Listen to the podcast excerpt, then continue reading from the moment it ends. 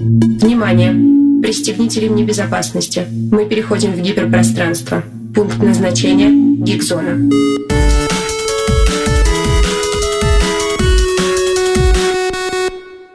Друзья, всем добрый день. Понедельник, 15.00, и как всегда с вами в прямом эфире наша любимая передача Гигзона, где мы обсуждаем всякие крутые штуки из мира масс-медиа, Э, игры, сериалы, фильмы, комиксы, и вот вообще все, что только можно, все мы обсуждаем, все мы перетираем, э, скажем так, прям вообще на полочке раскладываем. Сегодня с вами в прямом эфире я, Наталья Лисовая, и моя прекрасная соведущая Оксана Куропаткина. Вот, да, мы я... сегодня вдвоем с Оксаной, э, таким девичьим коллективом, будем обсуждать, мне кажется, очень сильно девичий все-таки сериал, э, который, я хочу сказать, что среди подростков стал на самом деле культовым. Я не знаю, кто его не смотрел из категории 12 Это сериал «Элита», который вышел на Netflix в 2018 году. И вот э, первый сезон, первый сезон в 2018 году вышел, и вот э, всего неделю назад, на самом деле, в октябре 23-го вышел уже седьмой сезон. На самом деле, Оксана, задумайся, насколько же продуктивные ребята. Столько сезонов-то наклепать. Это тебе не раз в три года, когда ты посмотрел семь серий, и потом ждешь невероятно долго. Да, семь сезонов это прилично, да, согласна. Сериал «Элита», испанский веб-сериал, как я уже сказала, начал выходить на Netflix в 2018 году. В 2023 году мы имеем уже 7 сезонов, каждый сезон это 8 серий, того 56 серий часового контента, очень насыщенного, очень активного. Да, да, да, Оксан, представляешь? Знаешь, что меня больше всего в этой цифре поражает? Что я пересмотрела все 56 серий за месяц. Это просто что-то невероятное. Это при том, что я еще и попутешествовать успела в этом месяце, и поработать успела, и при этом еще и сериал посмотрела. Я просто в каком-то чудесном восторге. А, давай, наверное, пойдем по нашему традиционному пути. Кто как познакомился с сериалом, какая история а, любви или не любви к нему. Расскажи, как у тебя? Я впервые услышала про этот сериал от э, тетенек, э, от тетенек, с которыми э, вместе э, мы э, делали курс э, по э, тому, что смотрит молодежь. Э, мы с ними там и Sex Education смотрели, который, кстати, мы же с тобой обсуждали, э, и Ривердейл, и бог знает еще что. И они меня такие спрашивают, а что же элита? Вот типа наши подростки, а это южный, это, это южный регион России, вот они все сидят на элите. Я слышала что-то где-то, я загуглила, смотрю элита сериал. Так, думаю, ну интересно, да, интересно, надо будет посмотреть. Я сказала, что мы обязательно посмотрим. А, и у меня мысль была, что, может быть, еще там года два назад э, делать эфир по этому делу. Я начала смотреть, э, и меня засосало засосало, как обычно. А, ну, а, потому что детективный сюжет достаточно занимательный там, за исключением седьмого сезона, все строится по одной схеме, то есть нам показывают некую а, конец этой истории, кого-то убили, в полиции про это дело допрашивают людей, видно, что люди говорят не всю правду, и так постепенно в течение сезона нам выстраивается полная картина. А, ну и вообще история про элитную школу, про понтовых испанских подростков. А, это интересно. А, и я посмотрела, ну, конечно, по настроению это не sex education. Sex education, он оптимистичный. Он оптимистичный, он явно добрее, он э, больше, создатели явно больше любят своих персонажей, и у них больше юмора ну, какого-то такого более легкого отношения к реальности. Вот. А Рита, это у него, у него, в принципе, настроение более мрачное. Более мрачное, более мизантропное, и в плане всяческих, как бы это политкорректнее-то сказать на христианском радио, излишеств контента 18+, э, в элите больше, чем в Sex Education. Ну, правда. То есть вот количество вот, э, сексуальных отношений на квадратный метр зашкаливают все возможные нормы, это, на мой взгляд. Вот. А, но при этом, вот при том, что э, не могу никак сказать, что меня это сильно радует, А, при этом смотреть было интересно. Захватывают персонажи. То есть меня сразу а, захватил персонаж Нади. Я думаю, что ты меня не, не, не удивлена, но должен быть какой-то оплот относительного консерватизма в этом во всем, в этом, э, во всем безобразии. Вот. А мне было интересно за ней наблюдать, и потом это правда любопытная тема, христианская не христианское, мусульманское меньшинство в Испании живет давно, это давняя сложная тема, там начиная с реконкисты, вот, э, хотя э, родители Нади, они э, мигранты. Мигранты. Надя, получается, только во втором поколении. А, вот эта тема с хиджабом в светском заведении, соотношение светского и несветского, мне просто как религиоведу было это очень интересно смотреть, наблюдать. А, и как-то это мне, конечно, согрело мою консервативную душу. Вот, ну, при том, что Надя тоже вполне современная девушка 21 века, и прям не, та, не, нельзя сказать, что она полностью соответствует э, каноническим нормам. Но по сравнению с... Это прям отдохновение для моего сердца. Ну и плюс э, история с Гусманом э, прямо сразу напомнила наших девчат, вот, как Илья поспорил на Тосю, и как в итоге он же в нее влюбился. А, история как э, брутальный красавец с очень брутальной челюстью. Я не знаю, Наташа, дрогнуло у тебя женское сердце или нет на Гусмана? Ну, да, скажи. Да, да. Вот. А, и, кстати, вот отдельный плюсик сериала, что при всей повесточности, при, в которой элита, по-моему, кроет всех, включая Sex Education, опять же, вот а, у них есть все-таки образцы такой... Маскулинности белой гетеросексуальной э, маскулинности. Да, что есть, то есть. И поэтому, конечно, все очень плакали, когда Гусман взял да и свалил в конце четвертого сезона. Вот. Ну, в общем, эта история, она, конечно, ну, она рассчитана на то, чтобы согреть сердце. А, я пересматривала несколько раз, а, как э, Надя подружилась в итоге с Лукрецией, которая была главная, главная стерва сериала до третьего сезона. Потом ты ей начинаешь сочувствовать. Э, историк взаимоотношений с Надей – это просто э, отдельная просто love. И, кстати, не только для меня, многие фанаты прям вот эту историю сближения недавних врагов приняли, что вообще топчик третьего сезона – это то, что Надя с Лукрецией все-таки подружились. И что они вместе уехали, ну, что уехали, это все очень сильно скорбели по этому поводу, а вот а то, что подружились, это прям топчик. А, конечно, я тоже вместе со всеми, когда пришла уже к четвертому сезону, что как-то появились какие-то непонятные герои. И я плюнула, кстати, на этом, поняв, что э, по элите мы не сделаем эфир в ближайшее время.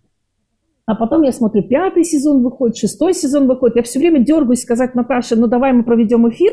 И тут я смотрю, а выходит еще какой-то сезон. Я думаю, ладно, уж все сразу Пришло вместе время. посмотрим. Да, да, да, да. да. Выходит седьмой сезон. Э, я слышу, что вроде как планировалось 10 сезонов элит. Я думаю, это мы тут э, состаримся, пока, ну, пока он выйдет, хотя оно выходит довольно быстро. Я решила, ладно, сделаем по седьмому сезону. И буквально недавно проходит новость, что у элиты будет в итоге восьмой сезон, и будет заключительный, туда еще Надя вернется. Ну, ладно, тут уж ничего не поделаешь. А восьмой сезон тогда посмотрим уже самостоятельно. Вот. И вот с этого момента, то есть спустя э, где-то полтора-два года, я вернулась опять к Элите, погрузилась опять в этих героев, начиная с четвертого сезона, и посмотрела достаточно быстро. Но были персонажи, которые как-то мне легли на душу, хотя я прямо очень скучала по Гусману. Вот. Э, и когда Самуэль погибает в конце пятого сезона, это прям реально было обидно. Ну, потому что вот как-то ты их воспринимаешь как таких старичков, на которых все вот. А, но седьмой сезон, по отзывам фанатов, был самый скучный, то есть его хейтят вот прямо по, по черному в соцсетях и говорят, что это было так скучно, так скучно, где та элита, которую мы знаем.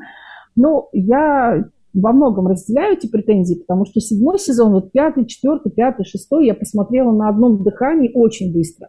А седьмой сезон, ну, пришлось его посмотреть быстро, потому что эфир близко, вот. Но я не могу сказать, что я получила большое, э, большое удовольствие. Восьмой, восьмой серию заключительно было интересно смотреть, потому что там хоть что-то уже начало происходить более-менее внятное. Вот. Э, но как-то, конечно, по сравнению с предыдущими сезонами это было печальное зрелище, мне кажется. Вот. Слушай, а... я думаю, мы отдельно восьмой сезон прям а, обсудим, седьмой. Вот. Я, наверное, поделюсь немножко своими впечатлениями. Я начинала смотреть «Элиту» еще когда она только начинала выходить, и это было в один момент с «Ривердейл». Я закончила «Ривердейл» смотреть, но на тот момент сколько сезона вышло. И как бы «Элита» мне под этот подъехала, я и «Элиту» начала смотреть. А, я, естественно, пересматривала ее полностью перед эфиром и могу сказать, что по моим воспоминаниям, я остановилась как раз-таки на втором сезоне. Видимо, мне просто было как-то то ли неинтересно, то ли не до этого, то ли я ждала там выход э, следующего сезона и потом забыла. Э, и, соответственно, и мне как-то, если честно, даже воспоминания подстерлись. И я поэтому в том числе села пересматривать прям с первого сезона, ну, чтобы прям вот все обновить. Э, и знаешь, я вот села его смотреть, и как Хаджа начала загибать пальцы, на какие сериалы похож, э, похожа элита. Естественно, с первых же кадров, с первых же кадров, что я э, увидела, поняла, что мне сам сюжет очень напоминает э, дораму «Наследники», потому что там тоже есть, соответственно, э, эта дорама про школу, э, в которой учатся дети элиты корейской, э, и к ним тоже приходят стипендиаты, э, и, соответственно, там весь замес в том, что ты стипендиат, ты бедный, нельзя говорить о том, что ты стипендиат вообще, в принципе, а, потому что тебя все будут, э, ну, чмырить, давай так. Вот, там вплоть mm-hmm. до того, что даже кадры и подсъемки самой школы очень сильно похожие. И я такая, итак, дорама у нас нашлась. А потом сам стиль повествования, вот этот момент допроса, того, как раскручивается вся история, а, естественно, 13 причин почему. Вот прям э, у меня всплыло да, у меня прям всплыло в голове, и на самом деле по настроению сериалы все-таки похожи. Вот э, прям есть э, у них общие черты. А потом, естественно же, Ривердейл в плане какой-то такой именно подростковости, в плане одежды, в плане стиля, в плане такого банального распределения ролей, где у нас есть э, крутая девчонка, есть парень крутой девчонки, а есть как бы не такой крутой парень, но он прям привлекательный и такой милый, и поэтому на него обращают внимание. Ну и, естественно, опять же, часть детективная с Ривердейлом тоже очень сильно похожа. Естественно, Sex Education, ну как э, без этого в плане какой-то раскрепощенности, открытости, иллюстрации вот э, таких отношений э, между подростками. И я по итогу поняла, что элита это такой набор всего, учитывая то, что он вышел в 2018 году, ну, мне кажется, только Sex Education вышел после. Я, к сожалению, а, вот не помню год. 19 вот. Да, ну вот единственное, что Sex Education позже вышел, а все остальное вот как бы уже до этого было, и это правда вот такая вот как бы мешанина того, что я уже видела. И мне даже, если честно, в какой-то момент стало грустно от этого, но потом я такая, итак, я смотрю самостоятельное, законченное произведение. Естественно, там могут быть какие-то вещи, отсылающие на другие сериалы, но я зафиксируюсь на этом.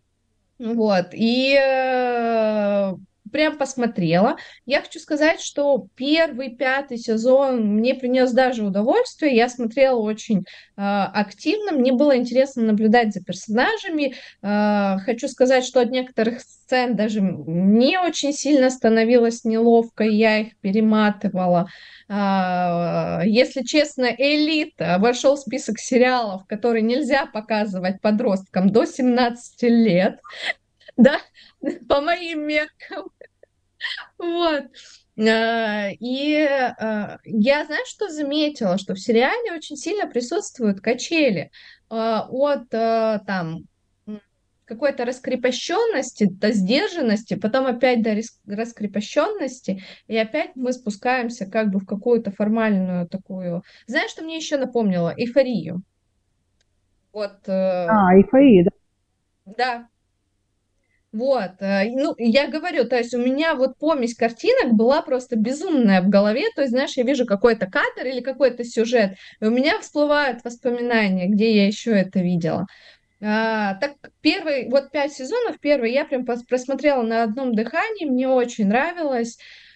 А, шестой уже шел сложно, опять же, потому что всех персонажей, к которым мы так привыкли, к которым мы прикрепили уже как-то душой, их всех вывели, а, старичков, как назвала их Оксана, и остал, и вот, ну, к седьмому сезону там вообще со старой школы никто не остался. Вели только персонажа из предыдущих э, сезонов, но он тоже уже был как бы не настолько ключевым. И седьмой сезон мне дался прям очень сложно. Я обычно всегда смотрю сериалы, э, за редким исключением, ну, просто в ускоренном формате, там 1.25, 1.5, а, а здесь я даже не в ускоренном формате смотрела, я прям свайпала. И э, я там могла серию одну посмотреть, ну, там буквально за 15 минут, просто потому что, ну, как бы я основные, там, ключевые точки понимаю, по лицам вижу, что что-то происходит, останавливаюсь, смотрю, понимаю, что происходит, и дальше свайпаю. И все. И вот последнюю серию, восьмую, седьмого сезона, я вот просмотрела, слушай, ну там прям, прям быстро. Мне сразу было понятно, кто убийца, Uh, у меня сомнений никаких не было. Для меня даже, знаешь, какой-то интриги не стояло. То есть я знала, кто будет жертвой. Mm-hmm. Вот, и, ну, закрутили они, конечно, сюжетными линиями, ну, сильно они закрутили уже в седьмом сезоне, то есть они пытались каким-то образом создать вот это вот э, ощущение интереса, там, драмы, каких-то тайн, но они, ну, конечно, перемудрили. Особенно э, линия, которая связана с матерью Ивана, э, именно их отношения между собой, но мне кажется, это вообще уже было, ну, как бы куда-то уходящее в ненужное направление. Ну, мне тоже так кажется. И э, вопрос с новыми персонажами, насколько, честно говоря, они были особо нужны, но об этом тоже еще, наверное, отдельно поговорим. А, но я бы, наверное, к этому добавила, что э, в «Элите» есть какая-то своя атмосфера. Вот при том, что есть э, много отсылок на другие сериалы, э, «Элиту» любят и ценят, э, в том числе за атмосферу. А просто за атмосферу, которую она создает. Атмосфера не только элитарной школы, она же испанская элитарная школа. Это горячие испанские парни, это девушки со соответствующей внешностью, это соответствующий темперамент. Это тебе не американцы, потому что когда ты слушаешь в оригинале, они разговаривают на гораздо менее повышенных тонах, чем, а, например, в русской озвучке. Я это по Ривердейлу, кстати, заметила, что в реальности актеры говорят значительно более спокойно. Это до нас, видимо, более эмоциональных людей, чтобы дошло. Э, дубляж такой, типа, ух-ух-ух. При, при этом э, реально актер говорит спокойно. Здесь они тарабанят и очень, э, кстати, что русский, что украинский дубляж. Я еще в украинском дубляже посмотрела, кстати, некоторые интересные моменты. У меня периодически есть такое, вот я Ривердейл в украинском дубляже могу посмотреть еще. Ну, просто вот мне нравится, как звучит. А, и, кстати, я обратила внимание, что что по-русски, что по-украински, по-украински, наверное, даже еще более удачно, звучит вот прямо с, с тем же напором, что у испанских актеров. Вот. То есть совпадаем, может быть, еще и поэтому как-то вот э, легло на душу, э, легла на душу, на душу вся эта картина. Э, с такая испанская эмоциональность, испанское солнышко, в отличие от вот этого, что сейчас за окном находится. Ну, тебе-то хорошо, тебе-то хорошо, вот, а кто-то тут без солнышка сидит и унывает. Вот. Слушатели, если что, у меня тут солнце прям э, подсвечивает меня сзади, вот, у меня солнце, я радуюсь. Наташа, Наташа сегодня веселая, а я такая... Вот. А, ну, в общем, красивые, э, красивые виды. А, некоторые особенности испанского быта, испанских каких-то вот э, взаимоотнош... испанских взаимоотношений. А, вот это все очень ценно. Вот как в 13 причинах почему а, цена была какая-то атмосфера американской школы и американской юридической системы. Вот мне, например, когда я это смотрела, мне было даже это более интересно. Здесь это атмосфера Испании, которая по темпераменту близка к нам, вот, э, и на которую в этом смысле интересно смотреть. А, и за счет того, что там у актеров просто в силу, в силу того, что это испанцы, у них очень яркая такая запоминающаяся внешность, очень часто и персонажи были такие же яркие запоминающиеся. Мне вот, например, кроме элиты, кроме атмосферы, как раз наиболее интересные персонажи, как они развиваются. Кстати, большой плюс элиты то, что они развивают своих персонажей. Все-таки они их развивают, они их показывают гораздо более многомерными, чем то, что нам подсунули с самого начала. А, и второе – это целый спектр проблем, которые они затрагивают. Я уже говорила, что в плане повестки элита кроет вообще всех. Там Ривердейл – это просто детский сад, а Sex Education – это он слишком, ну, вот такой вот менее зверино серьезный. Элита все-таки, она тебе прям говорит, что все в жизни плохо, так или иначе. Вот, она значительно более серьезна. Они перечислили, мне кажется, вот все возможные проблемы, которые сейчас острые, а, и взяли все, все возможные варианты. Эйфория в этом смысле... Оксан, давай перечислим эти проблемы просто для тех, кто не смотрел, чтобы было понятно, что для себя можно найти. Да. А, можно найти вообще абсолютно во всем. Это проблемы, ну, первое, конечно, проблемы сексуальные, безусловно. То есть это э, взросление персонажей, это поиск себя, своей сексуальной идентичности, э, это все возможные варианты партнерства, все возможные варианты абсолютно. Вот, э, назовем это так. А, конечно, это а, вариант с трансгендерным переходом, он тоже имеет место. И, кстати, в отличие от эйфории, а, где, на мой взгляд, персонаж, трансгендерный персонаж, он вообще какой-то никакой. И зачем он там нужен? То есть на форме Зиндаи просто, мне кажется, меркнет, меркнет все, это просто какая-то вот, э, тумбочка рядом с Зиндаей, да, вот назовем это так. А, то здесь трансгендерный персонаж получился интересным. Вот я это говорю ответственно, как человек, э, как ты знаешь, консервативных христианских убеждений, которому, конечно, вот это все совершенно не близко, но я даю должное тому, как это сделано. То есть персонаж получился достаточно интересным. Мы что-то знаем о о том, а, как он проживает а, свой переход а в седьмом сезоне, это один из немногих плюсов седьмого сезона, его показали именно человеком. То есть не делали акцент на его идентичности сексуальной, а сделали акцент на то, какой он человек во взаимоотношениях с его и им очень интересно. А вот это первый блок проблем. А второй блок проблем – это человек в социуме. А, то есть как человек себя сам ощущает э, везде, как он ставит себя в обществе. А в обществе, где давным-давно уже победительная революция. А, и э, человек пытается как-то в этом себя пристроить и через это себя репрезентовать. В последних сезонах давление, э, давление вот цифрового контента, погоня за лайками, вот, репостами и вообще своей публичностью, она очень ярка. А проблема, соответственно, связанная с этим кибербуллинга а, и хейта, который может быть связан с тем, что а, засняли какое-то неподобающее видео и слили в соцсеть. А в седьмом сезоне ты можешь сам на себя слить компроматы, если хочешь привлечь к себе внимание. А вообще вот эта тема с шортсами, кстати, да, что вот человек записывает что-то на камеру, а как он живет, как он действует. Вот эта токсичная, как сейчас модно говорить, парочка Сара и Рауля, они же живут фактически в прямом эфире Инстаграма. Вот, а, то есть, как говорится, что за ширмой вот этого всего находится. Эта элита очень хорошо показывает.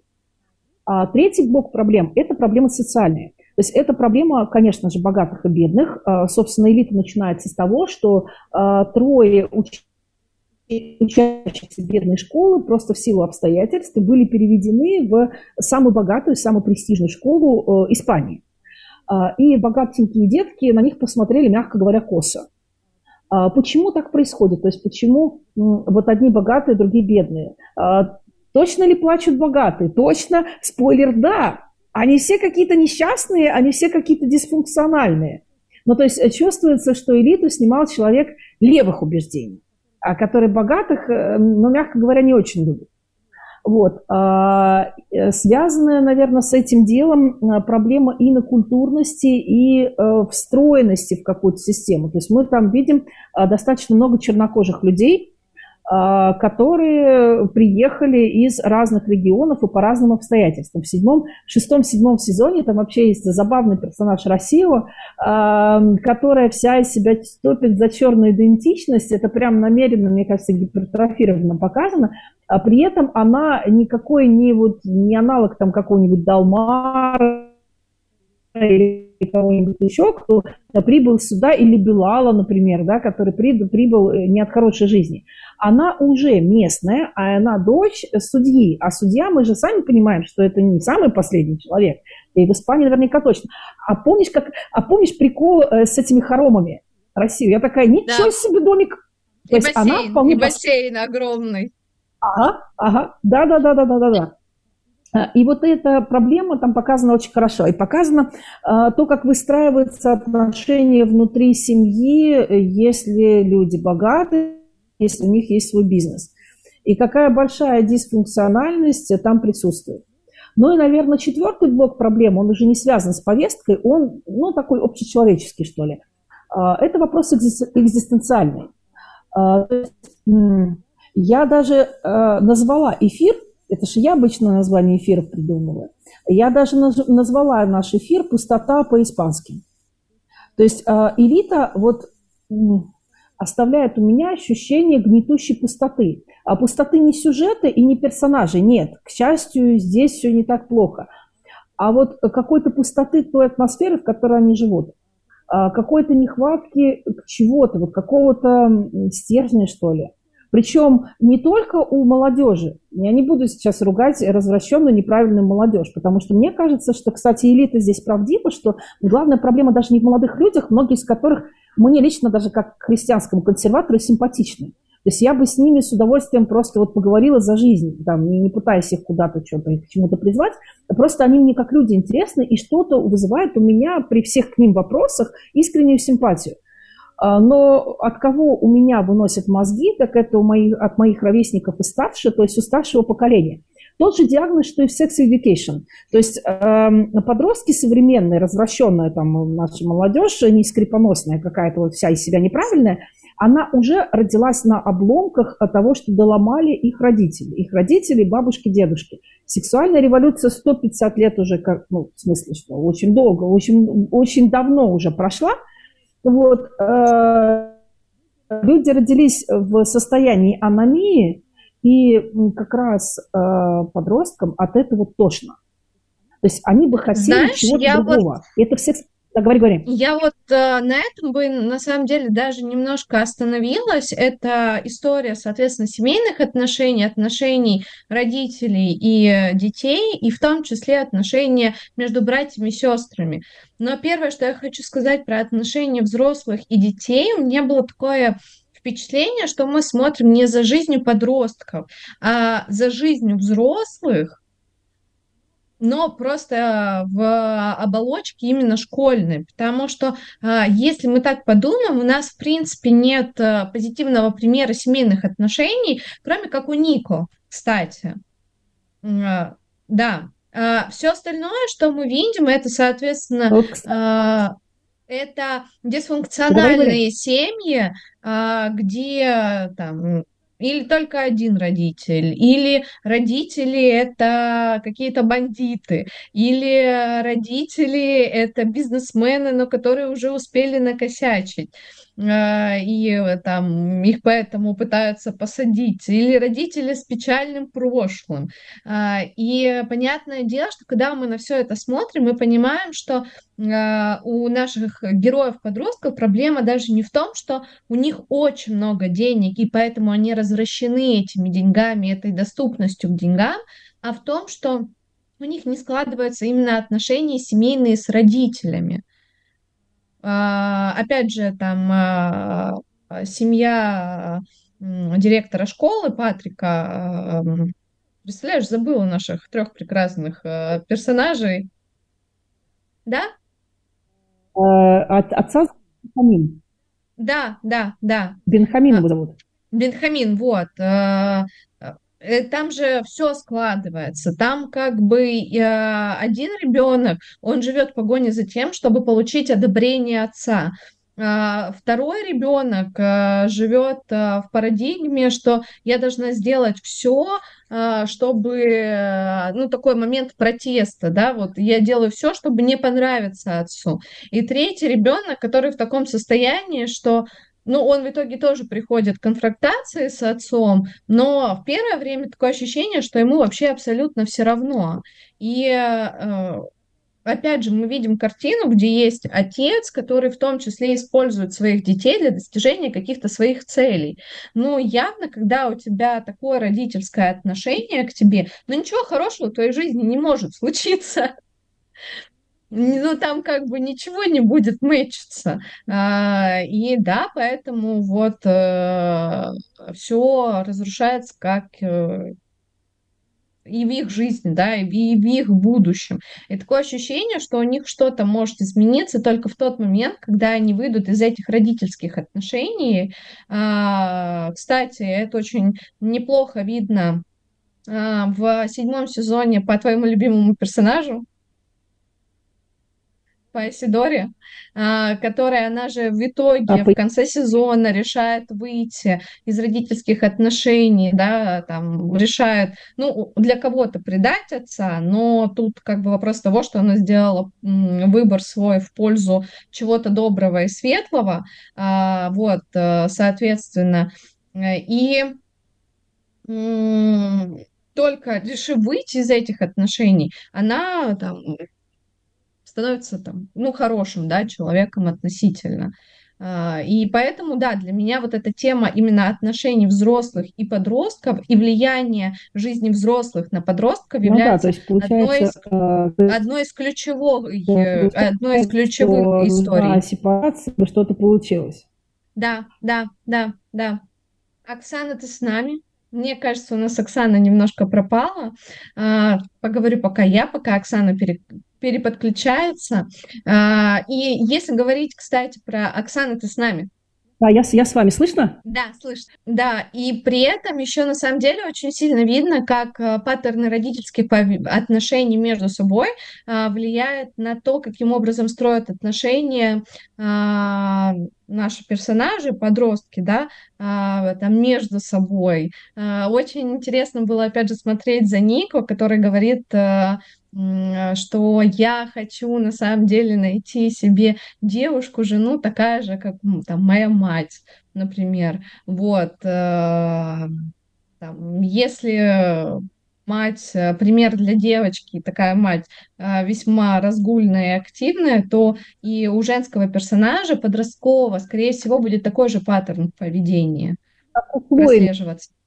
Как у Хлои. Слушай, мне правда кажется, что это одна из идей, которая напрямую не проговаривается, но э, она есть в том, что э, мы на самом деле видим жизнь взрослых э, только в телах подростков. И что мне очень понравилось, это если отходить от э, взросло-подростковых отношений, родительских, детских, э, это история о том, что было очень много вещей, связанных с коррупцией.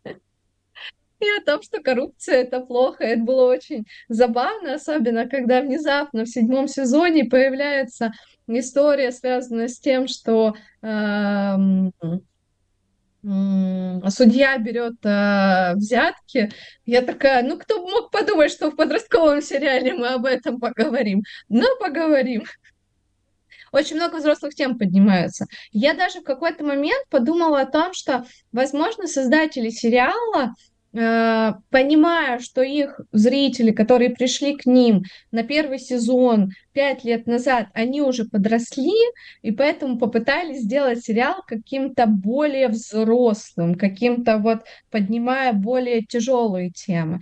И мне кажется, еще одна тема, которую ты, проблема, которую ты не озвучила, но мне кажется, это важно проговорить, это история про э, абьюзивные отношения и о том, как выходить из них, как распознать паттерны, опять же, а, абьюзивных отношений, что нужно делать для того, чтобы, а, ну, как бы безопасно для себя из них выйти и при этом сохранить себя.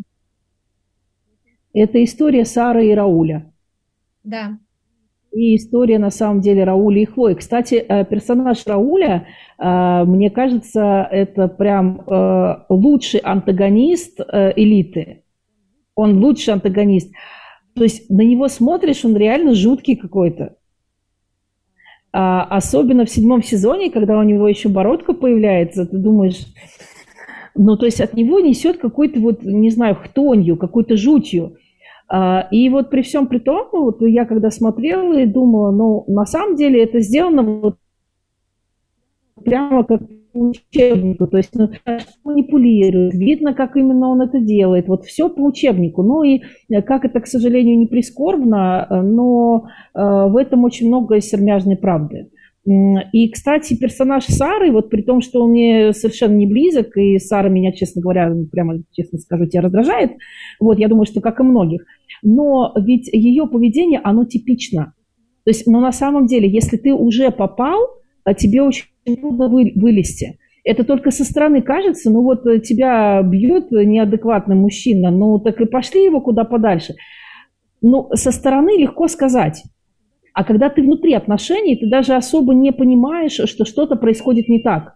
Ты стараешься человека, особенно эм, э, на которого каким-то образом зависло, э, ты пытаешься его каким-то образом оправдать. И здесь, кстати, вот этот момент выхода из этих отношений, что он делается постепенно, что он делается при поддержке, он показан очень хорошо. И то, что есть срывы, то есть она же, помнишь, если помнишь, да, в шестом сезоне она же уходит к Менсии, а потом, э, к сожалению, происходит так несчастливое стечение обстоятельств, что э, ее подставляют э, с, с этой машиной, что якобы она Иван, что, ну, как бы, ну, не якобы, она на самом деле сбивает Ивана, и ей нужно замести следы, вот, и она опять попадает, она опять становится повязана с этим Раулем. И, по сути, конечно, это очень печальная история, потому что она предает человека, который для нее очень много сделал, там, та же Менсия. А, которую она таким образом подставляет. Вот. А, и вот это про курсы самообороны мне очень понравилось. А в 90-е годы, ох, какая я уже старая, вот, в принципе, это было модным. Ну, то есть вот внушалось девушкам, что ну, тебе нужно уметь защитить себя самой. Рассказывались, передавались из уст в уст история про то, а, как, значит, насильник нарвался на хрупкую девушку, которая только пфу, и нет ее. А оказалось, что эта девушка мастер спорта по карате, и как она этих насильников, значит, оделала. Ну и, конечно, всеобщее сочувствие было на стороне девушки. Вот. А, и чтобы насильники тоже боялись, потому что никогда не знаешь, что скрывается за хрупкой девушкой. Но не всем нужно быть чемпионами по карате, но хотя бы какими-то вещами важно владеть. И, кстати, там очень смешно и очень реалистично. Вот при том, что подростковые сериалы, они обычно какие-то гипертрофированные, прямо скажем. Ну, то есть не бывает так в жизни. А, помнишь, я даже пересматривала этот момент, очень смешно, а, как она заборола Рауля. Да. Я просто занималась единоборствами, но не такими, но, но занималась. Я примерно понимаю, как это происходит. И его делал. То есть это как-то так вот немножко неловко, она же так его вот типа, ой, так надо сделать вот так, вот так, вот так. Это работает, ну потому что это реально работает. Но это сделано с подростковой неловкостью. А, то есть видно, что это ну, для нее правда неорганично. То есть там ни агрессии нету, ни какого-то мастерства. Просто тупо ты вспомнила, чему тебя учили. Все. Вот это прямо очень реалистично. И за эту мы, мы элиту вполне можем похвалить. И, кстати, еще могу к этому сказать, что э, мне к концу э, шестого-седьмого сезона стало все более и более печально. И знаешь почему? А потому что ну, мне, как христианскому консерватору, обидно. Ну, грустно. А, потому что э, вот мы говорим повестка повестка, и часто над ней смеемся. Действительно, ну, будем честны, «Элита», как и «Ривердейл», как и все подростковые сериалы, это, конечно, идеологическое кино. Ну, то есть это понятно. Вот. Но а, от того, что это идеологическое кино, от того, что это повестка, это не значит, что этих проблем нет. Расизма, что ли, нет, а, насилия нету, а социальной несправедливости нету. Да все, что там сказано, это есть. Есть такие проблемы. Но они есть, они достаточно острые. А, и просто мне почему обидно? Потому что получается, что элита это проговаривает, она это показывает, она использует для этого тоже хороший каст, это большой плюс, плюс элиты, хороший каст там, в общем и целом. Ну, то есть а, она это показывает с разных сторон, Вот, и получается, что, ну, показывает и дает ответ на эти вопросы, которые меня, например, ну, мягко говоря, не совсем удовлетворяют. Вот, но штука-то в том, что критикуешь, предлагай. А зачастую в христианской консервативной среде э, э, как будто бы этих проблем нету. А, или даются ответы, которые на самом деле не ответы. Ну вот и получается, что, грубо говоря, э, выигрывает тот, кто берет проблему и дает четкий, внятный ответ на эти вопросы. В отличие от 13 причин «почему», которые меня, например, бесили тем, что вообще непонятно, что хотели сказать э, создатели. То есть они то топят за одно, то топят за другое. Ты думаешь, ну, елки-палки, ну, вы уж, товарищи, как-то определитесь. Ну, либо вы туда, либо да, да, да, да, да. Либо вы за белых, либо вы за красных. А, элита, она не страдает такой шизофренией, надо ей отдать должное. Вот, э, это нормальное, кондовое в этом смысле идеологическое кино. Во всяком случае, посыл ясен. Вот за это, кстати, я уважаю, хотя мне это может и не нравиться по содержанию. Вот, и получается, что ну, но какой-то альтернативы, во всяком случае, пока нет. То есть э, разговор с э, взрослыми и подростками 21 века э, на эти все проблемы – он должен вестись как минимум на том же уровне, на котором его ведут там элита или секс education. А для этого нужно, по крайней мере, осознать, что такие проблемы существуют, что это не какая-то там ерунда, это не враги придумали. А, это правда есть, и нужно предлагать действенные работающие способы. Вот примерно так же, как вот эта тренерша предложила Саре. Вместо того, чтобы ей рассказывать э, с чего-то там, вот, она, ей, она поделилась своим опытом, она предложила реальные Это, кстати, очень дорого. Вот. Но и этого, к сожалению, не всегда, не, не всегда хватает. Вот. Да, я а, вот... Э... Ну, говори, говори. Я, да, я тоже могу отметить, что э, в отличие от многих сериалов, которые, ну, там мы с тобой смотрели и обсуждали в рамках гигзоны, что вот точно есть у элиты, что если она ставит какую-то проблему, она дает понятное решение, что с этим делать. А, вот прям очень прозрачно, да, если мы там говорим про домашнее насилие, сделай вот это, вот это, вот это, вот это, вот это. Если мы говорим о том, что ты находишься в депрессии, а, сходи к врачу, да, тебе придется начать принимать там препараты, да, тебе будет плохо, но это тебе поможет. А, если тебе больно, одиноко, и ты задумываешься о том, чтобы совершить самоубийство, возьми и напиши, поделись своими чувствами, расскажи о том, как ты себя чувствуешь, и ты получишь какую-то помощь, и получишь шанс на то, чтобы, ну, как бы остаться в этом мире. А, и, э, ну, как бы, да, я согласна, я понимаю, почему не со всеми решениями ты, ну, как бы, ты их принимаешь, да, ну, как бы, как верные, но с тем, что очень понятно, что делать, а, вот с этим элита справляется. И, кстати, что я хочу сказать, что я не могу прям сказать, что элита предлагает какие-то супер ужасные решения. Да, возможно, с точки зрения там консервативных э, взглядов, они кажутся в какой-то момент не очень правильными. Но что нужно знать, что ни одно из тех решений, которые предлагаются там в качестве решения, не разрушит жизнь, как мне кажется. Ну, во всяком случае, э, во всяком случае какая-то, какой-то цельности э, эти решения приводят, во всяком случае, к большей цельности, чем было до этого. Но э, мое, скорее, несогласие, оно касается больше сексуальных моментов, как ты понимаешь.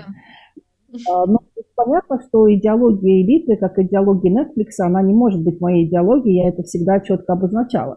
Но с чем бы я согласилась, так это с тем, что во всяком случае понятный, открытый посыл.